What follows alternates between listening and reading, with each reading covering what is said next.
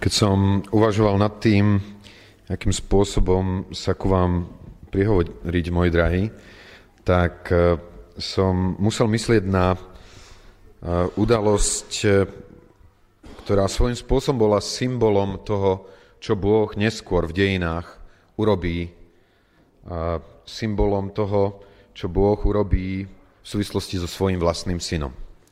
A to je tá udalosť z 1. Mojžišovej 22. kapitoly. Budem čítať 1. až 12. verš. 1. Mojžišova, 22. kapitola, budem čítať 1. až 12. verš. V úcte k Božiemu slovu povstaňme. A stalo sa po tých udalostiach, že Boh skúšal Abraháma a riekol mu: Abraháme, ktorý odpovedal: Hľa, tu som. A riekol: nože, vezmi svojho syna, toho svojho jediného, ktorého miluješ, Izáka, a idi do zeme Mória a obetuj ho tam v zápalnú obeť na jednom z tých vrchov, o ktorom ti poviem. Abraham stál skoro ráno, osedlal svojho osla a pojal so sebou dvoch svojich sluhov a Izáka svojho syna, naštiepal dreva k zápalnej obeti a vstal a išiel na miesto, o ktorom mu povedal Boh. Potom na tretí deň pozdvihol Abraham svoje oči a uvidel miesto zďaleka. Abraham povedal svojim sluhom: zostaňte tu s oslom a ja a chlapec pôjdeme až tamto, a keď sa tam pokloníme, navrátime sa k vám. Abraham vzal drevo k zápalnej obeti a položil ho na Izáka svojho syna a sám vzal do svojej ruky oheň a nôž. A tak išli obidvaja spolu. Tedy povedal Izák Abrahamovi, svojmu otcovi, a riekol: môj otče. A on povedal: čo chceš, môj synu? A Izák povedal: hľa, máme oheň i drevo. A kdeže je ovečka na zápalnú obeť? A Abraham riekol: Bôh si opatrí ovečku na zápalnú obeť, môj synu. A zase len išli obidvaja spolu. A tak prišli na miesto, o ktorom mu povedal Boh. Abraham tam postavil oltár a poukladal drevo. Potom poviazal Izáka, svojho syna, a položil ho na oltár na drevo. Abraham vystrel svoju ruku a vzal nôž, aby zabil svojho syna. Ale tu zavolal na neho anjel Hospodinov z neba a riekol: Abraháme, Abraháme. Ktorý odpovedal: tu som, pane. A riekol: nevzťahuj svoje ruky na chlapca a neučiň mu ničoho, lebo teraz už viem, že sa bojíš Boha a neodoprel si mi ani svojho syna, toho svojho jediného. Toľko slov písma.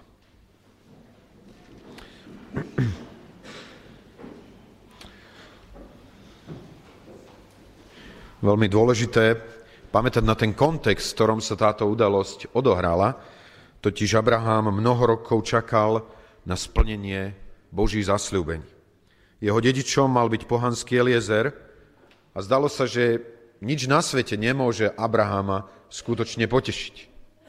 Nič z vecí, ktoré vlastnil a mal, neboli dosť dobré, pretože on túžil potom mať syna. Ako roky plynuli, Sára sa dostala mimo obdobie, kedy by mohla mať syna, a vtedy do beznádejnej situácie dáva Boh Abrahamovi a Sáre dieťa. Dal mu syna zasľúbenia.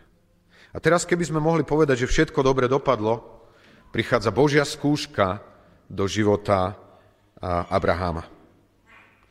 A ja sa dneska chcem pozrieť na tento text trošičku iným uhlom pohľadu, ako bežne sa zvykneme pozerať. A chcem sa na neho pozrieť trošku ako na princípy pre vzťahy, pre výchovu detí v rodine. A rozdelil som ich do takých štyroch kategórií. Vzťahu k ľuďom okolo, princípy spoločnej práce v rodine, princípy komunikácie v rodine a princípy vzťahu voči Bohu. V tom verši 5. čítame, že Abraham povedal svojim sluhom: zostaňte tu s oslom a ja a chlapec pôjdeme až tamto, a keď sa tam pokloníme, navrátime sa k vám. Možno taká otázka, prečo to Abraham takto rozhodol? Prečo povedal tým svojim sluhom: zostaňte tu na tomto mieste? A ja verím tomu, že je tam niečo o takej intimite rodiny. o tom, že niektoré veci sú vyhradené len pre manželstvo a pre rodinu ako takú. Kde, obrazne povedané, cudzinec by nemal prekročiť prach domu. Ja tým nechcem hovoriť o žití dvojakého života, o predstieraní niečoho navonok, čo my vo vnútri rodiny vieme, že nie je pravdivé. Hovorím o intimite, intimite vzťahu manžela, manželky, intimite vzťahu otca, syna, matky a dcery. Viete, je to veľmi zaujímavé. A Tomáš, chcem ti to veľmi klásť na srdce. Dnes sa zdá, ako keby mladí alebo ľudia v strednej generácii muži obrovsky cítili potrebu otca. Niekoho, kto je starší, niekoho, kto je skúsenejší, niekoho, kto môže dať správne a múdre usmerenie pre život. Ako keby sme postrádali takýchto otcov, ktorí dokážu mať veľmi blízky a intímny vzťah so svojimi synmi. A teda tá prvá vec z tohoto textu je intimita otca a syna. Tam, o čom nevedia iní, čo zažívajú len oni dvaja. Hovorím o riešení sporov a problémov v rodine, nie rozvádzaní ich na verejnosti. Ja osobne si uvedomujem, že som v mnohom zlyhal. Že som mnohokrát použil svoj čas inak, ako som ho mal použiť. Pre budovanie intimity vo vzťahu v rámci mojej rodiny. Potom sú tam také tri princípy práce v rodine. Môžeme si všimnúť 6. verš. Abraham vzal drevo k zápalnej obeti a... Čo s ním spravil? Položil ho na Izáka. Čo tým inými slovami môžeme povedať? Abraham zapojil svojho syna do práce, ktorú mal uskutočniť. Syn sa stal jeho spolupracovníkom. Asi je to prirodzené, že synovia majú tendenciu napodobňovať otca. A že keď sa budeš snažiť niečo tomu robiť, tak... Máš veľkú pravdepodobnosť, že tvoj syn sa to bude snažiť robiť za tebou, možno niekedy aj v tvojej neprítomnosti, čo nemusí vždy dopadnúť veľmi dobre. A tu dokonca Abraham naložil drevo na svojho syna, nielen očakával, že syn niečo urobí sám, cieľavedome to na neho vložil a viedol ho ku tomu, aby zobral účasť na práci. Niekedy sa mi zdá, že v tejto modernej dobe, ako keby sme my ako rodičia mali tendenciu chrániť naše deti nezdravým spôsobom. Ako keby bolo prirodzené, že matka musí robiť všetko, aj vynášať smeti, aj upratovať a deti, však tie sa učia, radšej nie. Našim deťom to neublíži. Ani tá fyzická práca a spolupráca, a nielen, že to platí v oblasti manuálnych prác, platí to aj v oblasti duchovnej služby. Aj keď toto mnohokrát súvisí s našim zapojením do duchovnej služby. Viete, tak som si uvedomil, že Izák bol zapojený nejakým spôsobom aj do služby jeho otca Bohu. Viete, kde je to veľmi jasne vidieť? Všimnite si ten verš 7. Keď Izák sa pýta svojho otca, hľa, máme oheni drevo, kdeže je ovečka na zápalnú obeť? Čo inými slovami Izák hovorí?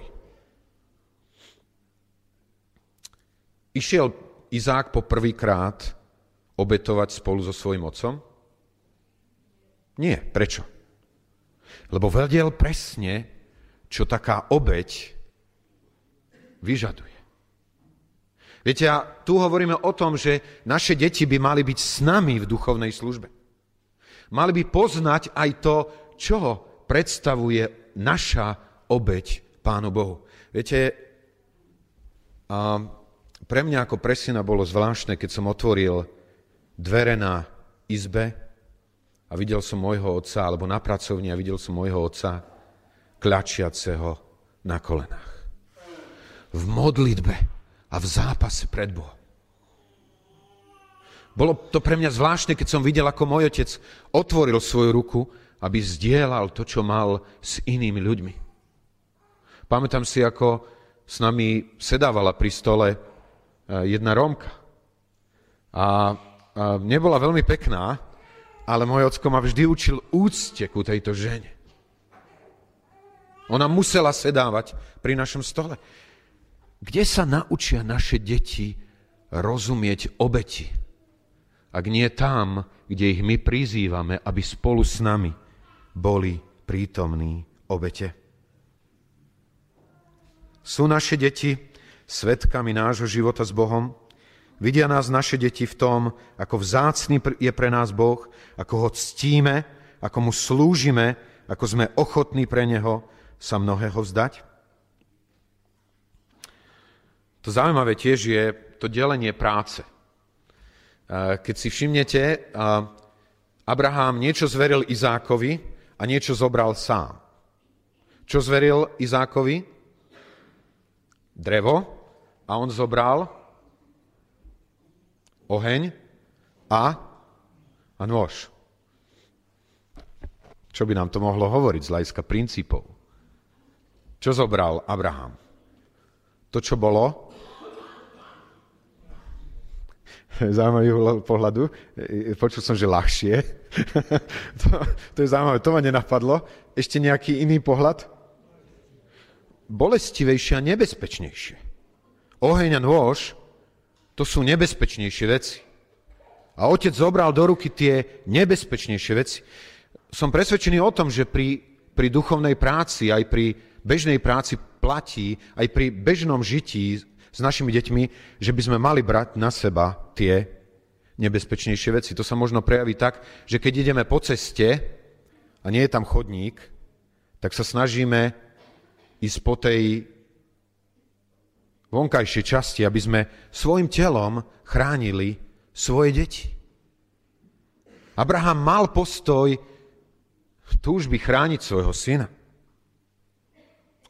Ak ideme s nimi na ceste, ak sme s nimi v živote, chráňme svoje deti. Keby sa niečo malo stať kameňom pohoršenia pre ne, chráňme ich pred tým. A potom tu vidím v tom rozhovore medzi Abrahamom a Izákom také 4 princípy komunikácie v rodine. Na začiatku hovorí Izák Abrahamovi: môj otče. A tam čítam niečo z úcty syna voči otcovi. Syn oslovuje syn svojho otca: môj otče. Je isté, že tu bola mimoriadna situácia a predpoklad pre úctu Izáka voči Abrahamovi. Prečo? Lebo medzi Izákom a Abrahamom bol odstup 100 rokov. Takže zjavne už ten rozdiel veku dával Abrahamovi veľkú úctu voči, teda Izákovi úctu voči svojmu otcovi. Ale verím, že je tam ešte niečo viac. A neviem, už sa vám niekedy stalo, že ste počuli dospievajúce dieťa, ako hovorí v prítomnosti jedného rodiča o druhom, že on alebo ona. Ja som to zažil. Aj tak akože osobne, že som pri komunikácii s mojim ockom hovoril o mojej mamičke, ktorá nebola ďaleko, že ona. A viete si predstaviť, čo za tým bolo, keď som povedal ona. A moja maminka bývala dosť na toto striktná a sa obyčajne zastarela do toho a hovorí: aká som ja ona? Ja som tvoja maminka. Na jednej strane by sme povedali, nehrajme sa so slovičkami, nie je pravda. Čím som starší, tým viacej vidím, že na slovách záleží. Že v slovách sa mnohokrát ukrývajú hlboké postoje, ktoré máme. To, že Izák vie povedať môj otče, za tým sa skrýva hĺbka úcty a lásky ku svojmu otcovi. Viem, že jeden z mojich príbuzných dovolil svojim deťom, aby ho volali krstným menom. Viete, čo to spôsobilo? Absolútne prehodnotenie vzťahu. Pretože ho volali Dušan, tak sa ku nemu správali od začiatku ako ku svojmu kamarátovi. A absolútne to pokazilo jasnosť vzťahu otca a detí.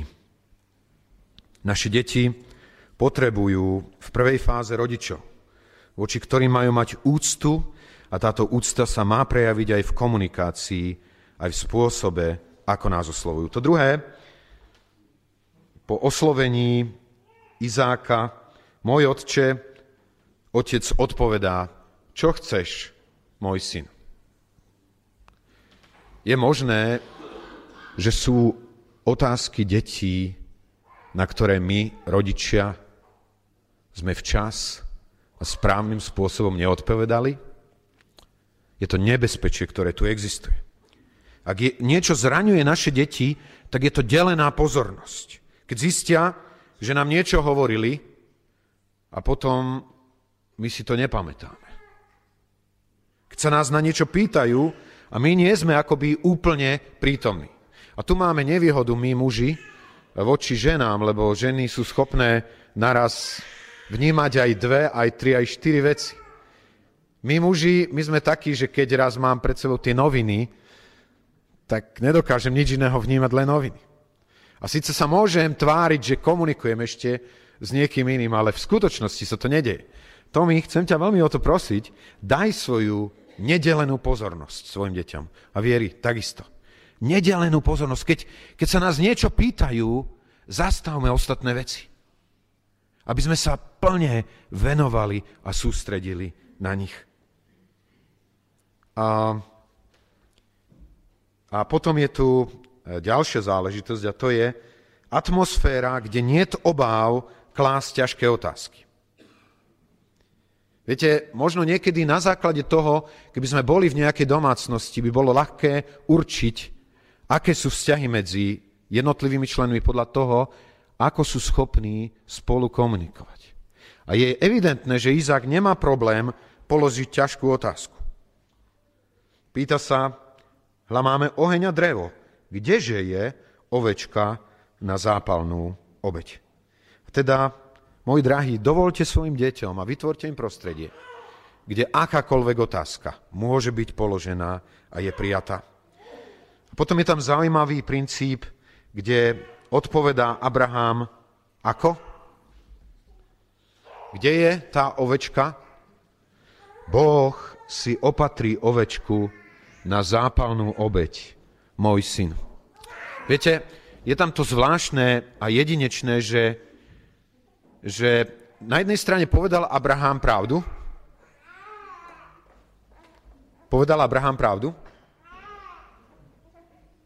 opatril si Boh obeť, ktorú chcel? Jednoznačne áno. Na druhej strane povedal mu všetko? Nie. A toto je zvláštna dynamika v komunikácii rodiča s dieťaťom, kde na jednej strane máme byť pravdiví.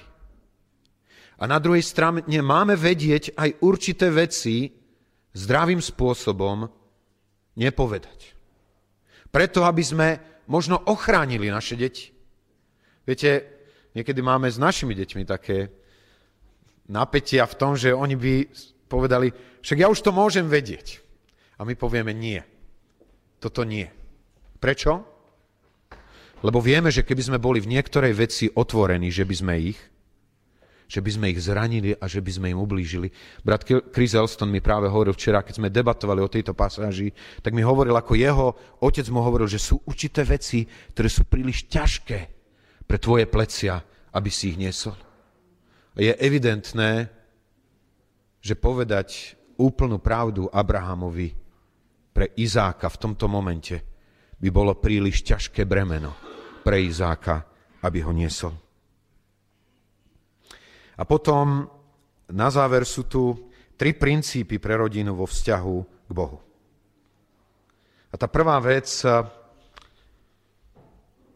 je v 1. verši. Stalo sa po tých udalosti, že Boh skúšal Abrahama a riekol mu Abrahame, ktorý odpovedal, hľa, tu som.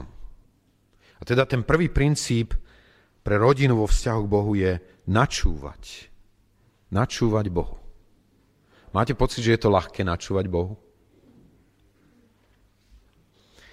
A A to aj vtedy je to ťažké načúvať Bohu, keď malý Tomáško nebude plakať.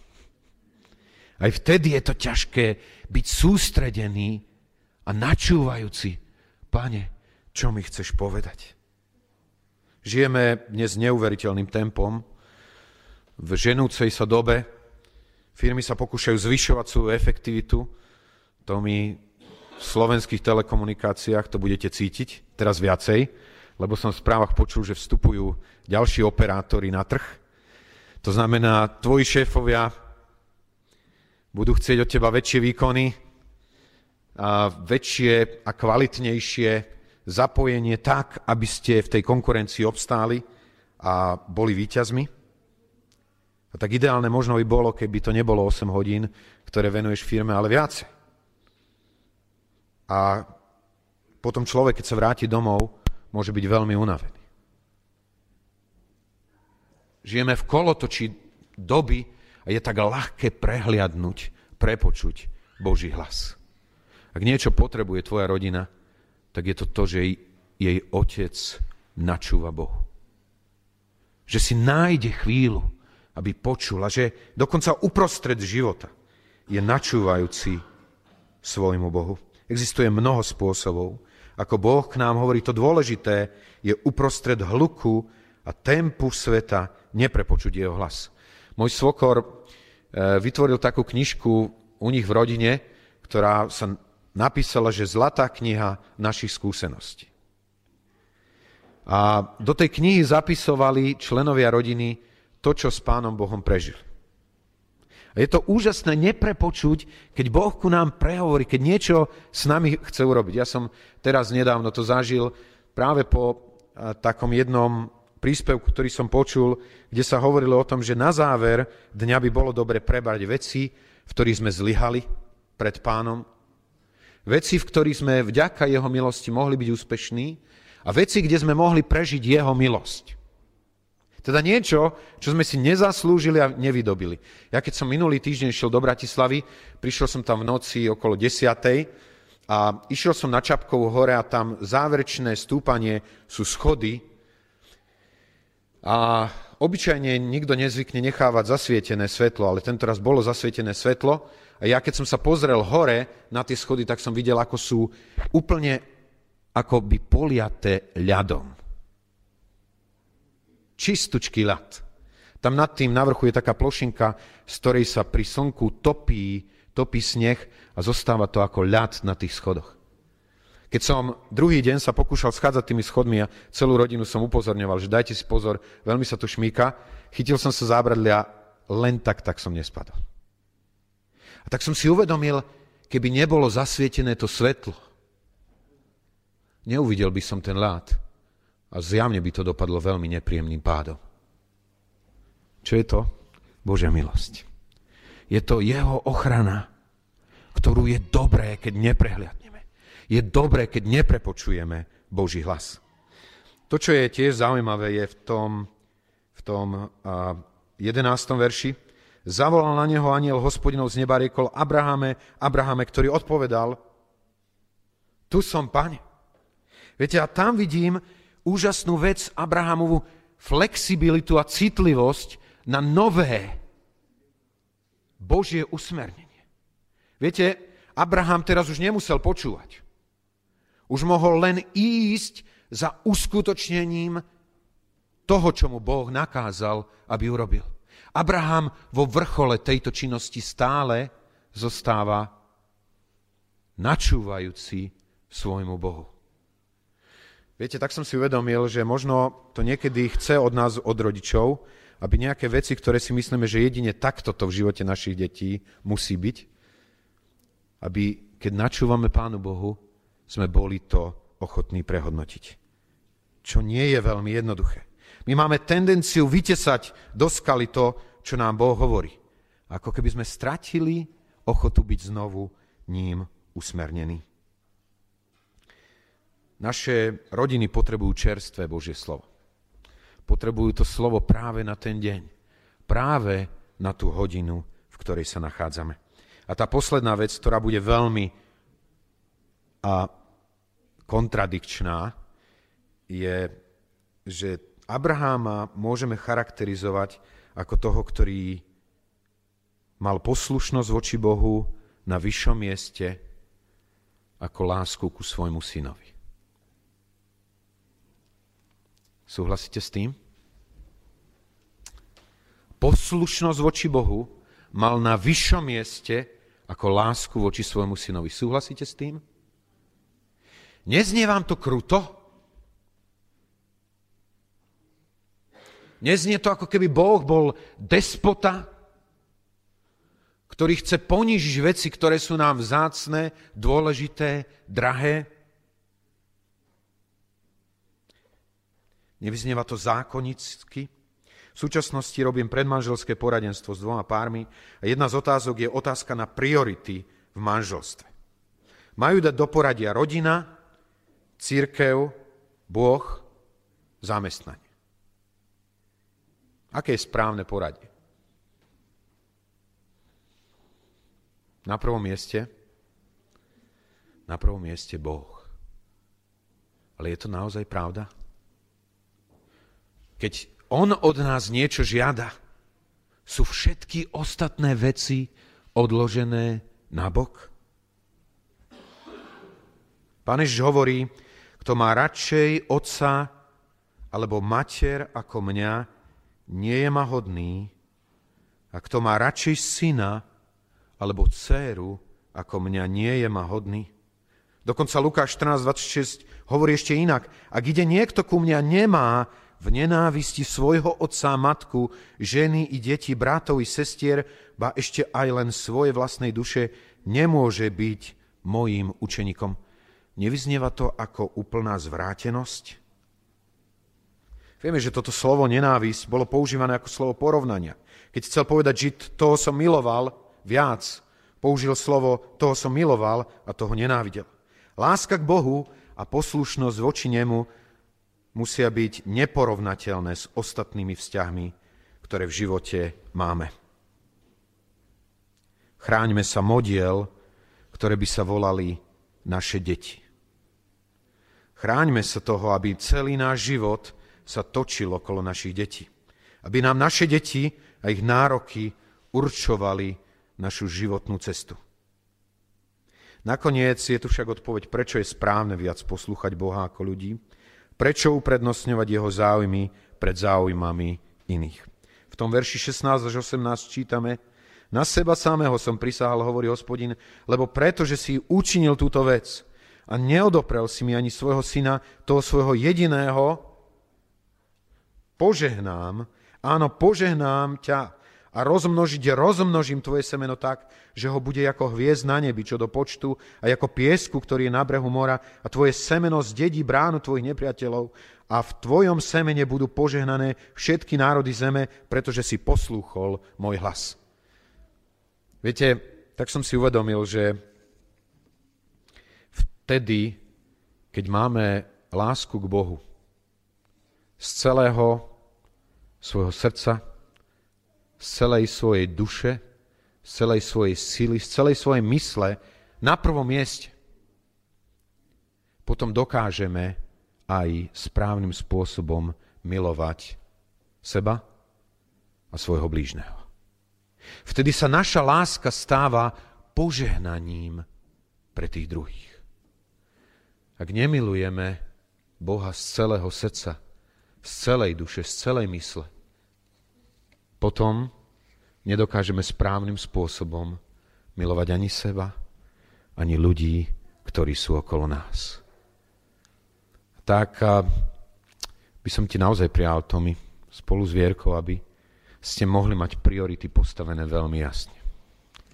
Aby naozaj ten, na koho chcete poslúchať, je váš Pán. Aby ste žili v tom vedomí, ako veľmi ho potrebujete pre usmernenie všetkých vecí. Po tých niekoľkých rokoch, ktoré mám za sebou ako rodič, som si vedomý toho, ako som mal viacej načúvať Božiemu hlasu. Ako som mal byť viacej pozorný na to, keď Boh chcel niečo povedať pre usmernenie mojho života, a cez môj život aj usmernenie mojej rodiny, tak ti prajem, Tomi, Vierka, neprehliadnite Boží hlas. Načúvajte mu. Vyzerá to, že Tomino bude dneska mať solo. Takže zrejme to budeme riešiť iným spôsobom. Zrejme budem skladať ruky na Tomáša a zostane na rukách svojej mamičky. Ale chceme týmto zvláštnym a nádherným spôsobom, verím, že je to vaša túžba, moji drahí, vložiť vášho syna na ruky vášho drahého pána. A tak sa chceme za to modliť a prosím, povstaneme k modlitbám a prosím aj starých rodičov, aj rodičov.